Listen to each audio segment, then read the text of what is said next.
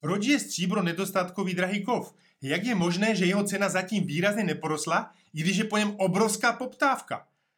Na tému nedostatku stříbra nebo takzvaného silver deficitu jsem před pár dní natočil speciální video s názvem Kdy nastane nedostatek stříbra, kde rozebírám stávající deficit stříbra uveden v nejnovějším reportu od Silver Institute.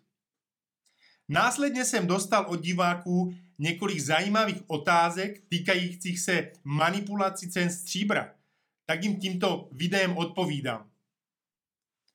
Jsem stanožák a jako obchodník se věnuji drahým kovem již 12 let a v mých videích přináším zdravý pohled na nemocný finanční systém a taky novinky ze světa drahých kovů a ekonomiky.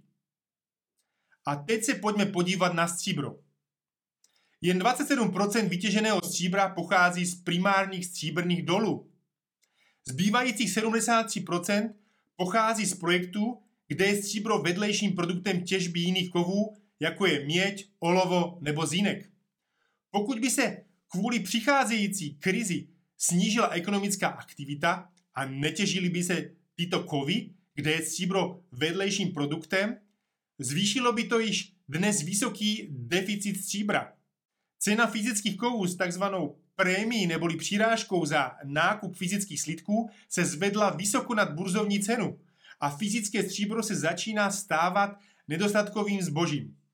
Nechtějí ho jen výrobci solárních panelů, v kterém je teďka obrovský boom, eh, elektroniky, medicínského nebo zbrojeného průmyslu, ale i investoři, kteří cítí jeho nedostatek a snaží se ho získat levně a dokud vůbec je a mít nějakou pojistku proti krachujícímu finančnímu systému ve formě hmotného majetku, ne papírových aktiv. Nikdo nemá křišťálovou kouli, aby věštil cenové pohyby nebo vrcholy a spodky trhu, ale bez ohledu na to, eh, jaká bude burzovní cena, fyzické stříbro ke koupi brzo nebude. Důvod? Podle jedného z analytiků trhu, kterého cituje server eh, Kitco News, Existuje v současné době na trhu se stříbrem značný nesoulad mezi investiční poptávkou po takzvaném papírovém stříbře, co jsou burzovně obchodované ETF fondy a futures, a fyzickém stříbře, což jsou slídky. Fyzičtí investoři platí za stříbro rekordní prémie, protože není dostatečná nabídka, říká Steve Rand, hlavní poradce pro drahé kovy ve společnosti Scottsdale Bullion and Company. Říká, cituji, poptávka po fyzickém zlatě a stříbře vystřelila z grafu. Za 20 let, co se touto problematikou zabývám, jsem nic podobného nezažil. Nedávný článek SBNC uvádí, že ceny zlata a stříbra jsou silně ovlivňovány nákupem a prodejem futures kontraktů na komoditní burze COMEX v New Yorku nebo LBME v Londýně. Na rozdíl od papírového zlata a stříbra, kde se obchodují stonásobky reálné nabídky, existuje omezené množství fyzického kovu. V důsledku toho je typické, že spotové neboli okamžité burzovní ceně zlata a stříbra chvíli trvá, než dožene realitu fyzické poptávky. Je jen otázkou času, než se tento rozdíl vyrovná. Když se tyto manipulace ceny velkými bulion bankami odhalí a cena fyzických kovů se takzvaně emancipuje, bude vyjadřovat reálnou nabídku a poptávku. Roční fyzická produkce stříbra je zhruba přes 1 miliardu uncí. Při současném obchodování se stříbrem v ceně kolem 21,55 dolarů to představuje trh s fyzickým stříbrem v hodnotě necelých 22 miliard dolarů.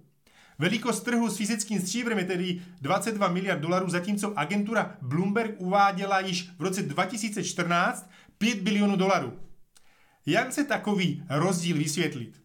Inu, eh, těchto 5 bilionů dolarů představuje celý papírový trh se stříbrem, včetně všech papírových finančních produktů, certifikátů, opcí, ETF a tak dál, odvozených od skutečného fyzického trhu a umožňujícím investorům takzvaně se vystavit ceně stříbra. Poměr mezi papírovým trhem a trhem s fyzickým stříbrem byl již v roce 2014 při tehdejší ceně kolem 250 ku 1. Vzhledem k obrovské financializaci všech fyzických trhů vede trh stříbra k pákovému efektu 300 ku 1.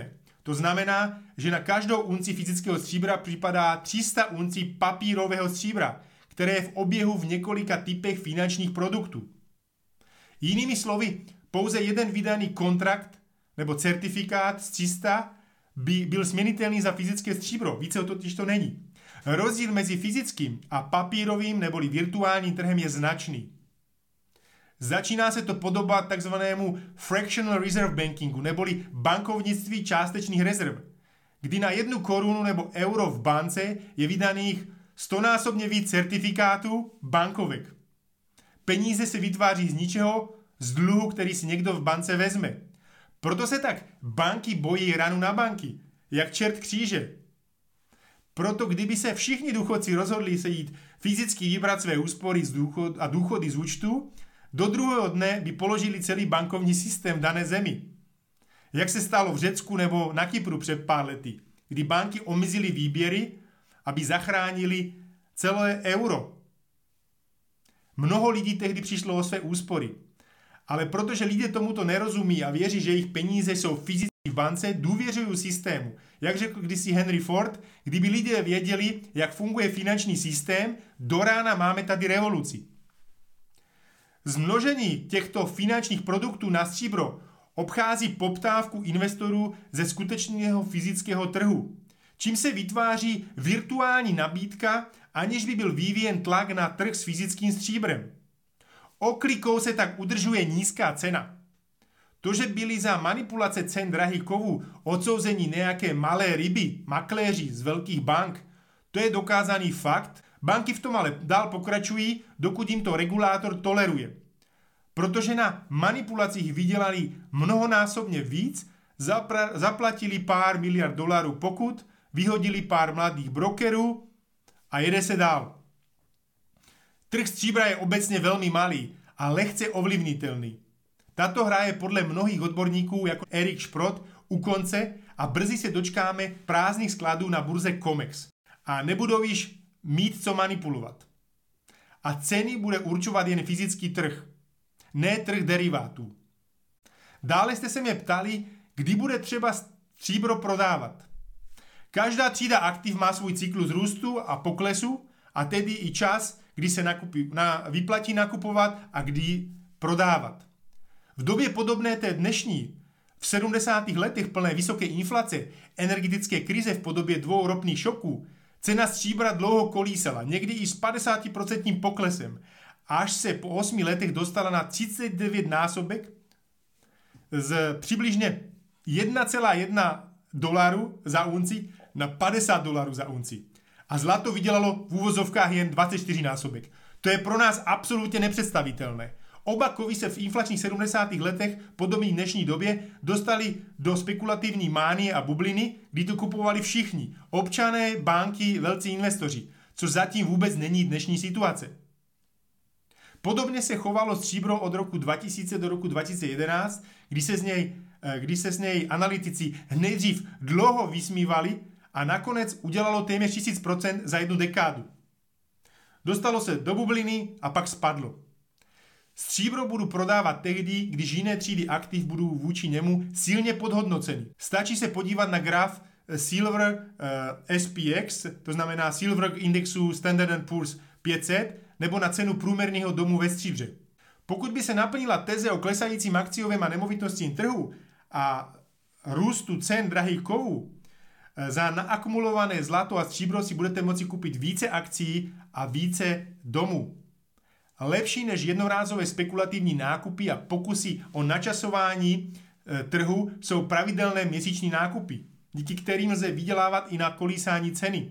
Díky takzvanému cost average efektu má stříbro průměrný roční výrost 9% a zlato 10% v období posledních 20 let. Paládium je extrém. To má 16% roční výnos. E, před 6 lety, když jsem ho kupoval, bylo za čtvrtinu dnešní ceny. A to tehdy nebyla komoditní krize, ekonomické sankce vůči výrobcům, jako je Rusko, šílené ceny energií a vysoká inflace. Dnes jsme v době dlouhodobé kumulace stříbra, které je stále směšně levné vůči jiným třídám aktiv. I vůči zlatu. Svědčí o tom extrémně vysoký vzájemný poměr eh, zvaný Gold-Silver Ratio na úrovni 84 k 1. Více to budu rozebírat ve speciálním videu. Ale přesně časová trh nedokáže nikdo, čili určit, kdy je vrchol a kdy z toho vystoupit a koupit v té době něco jiného, nemovitosti, akcie a tak dále. Bude záležet, kdo bude jak hladový po zisku a kdo bude potřebovat peníze samozřejmě. Ale když bude mánie, jako byla donedávna v nemovitostech, akcích a kryptě, to si lehce, to lehce poznáte kolem sebe, jak lidi o tom mluví a co dělají. Například tak dlouho rostly ceny nemovitostí, že všichni kupovali a viděli v nich nekonečný růst a ani si nevšimli, že se trend otočil někdy v létě a teď už nejsou koupy schopní kupci. Pokles poptávky 80% je brutální. Najednou ceny klesají a nikdo nedokáže prodat za letní ceny. A roztáčí se spirála milionových slev. Zdražili totiž to peníze, hypotéky nejsou k dostání, úrokové sazby k 7% vyrostly a najednou je hodně prodávajících a málo kupujících. Vraťme se ale ke stříbru. Celý průmysl drahých kovů, těžaři i slévárny se snaží držet krok s prudce rostoucí poptávkou po fyzickém zlatě a stříbře. Tento mimořádný nával fyzických eh, kovů má za následek nedostatek nabídky na celém trhu a spožděný dodávek některých zlatých a stříbrných slídků a mincí. Kombinace menšího počtu zájemců o prodej zlata a stříbra a rostoucího počtu kupujících stlačuje dostupnost fyzických drahých kovů. Čekat se nevyplácí. Cena burzovní může být stále ještě delší dobu nízká, ale kovy nebudou k mání. Proto vidíme i víc než 100% přirážky na některé menší, menší stříbrné slídky a mince. Koho zajímá víc informací o drahých kovech jako stříbro, zlato, platina nebo paládium, jak nakupovat bez zbytočně vysokých přirážek, přihlaste se na náš nadupaný webinář plný zajímavých informací tady na linku nebo v linku pod videem. Pokud se vám tohleto video líbilo, budu rád za váš like a sdílení. Nezapomeňte se přihlásit k odběru videí na mém kanálu, aby vám nic podstatného neušlo z toho, co pro vás tvořím. Chystám zajímavé video o prasknutí realitní bubly na světě, které vyjde začátkem příštího týdne. Děkuji vám za sledování a dlouhodobou přízeň. Mějte se pozitivně v době plné špatných zpráv.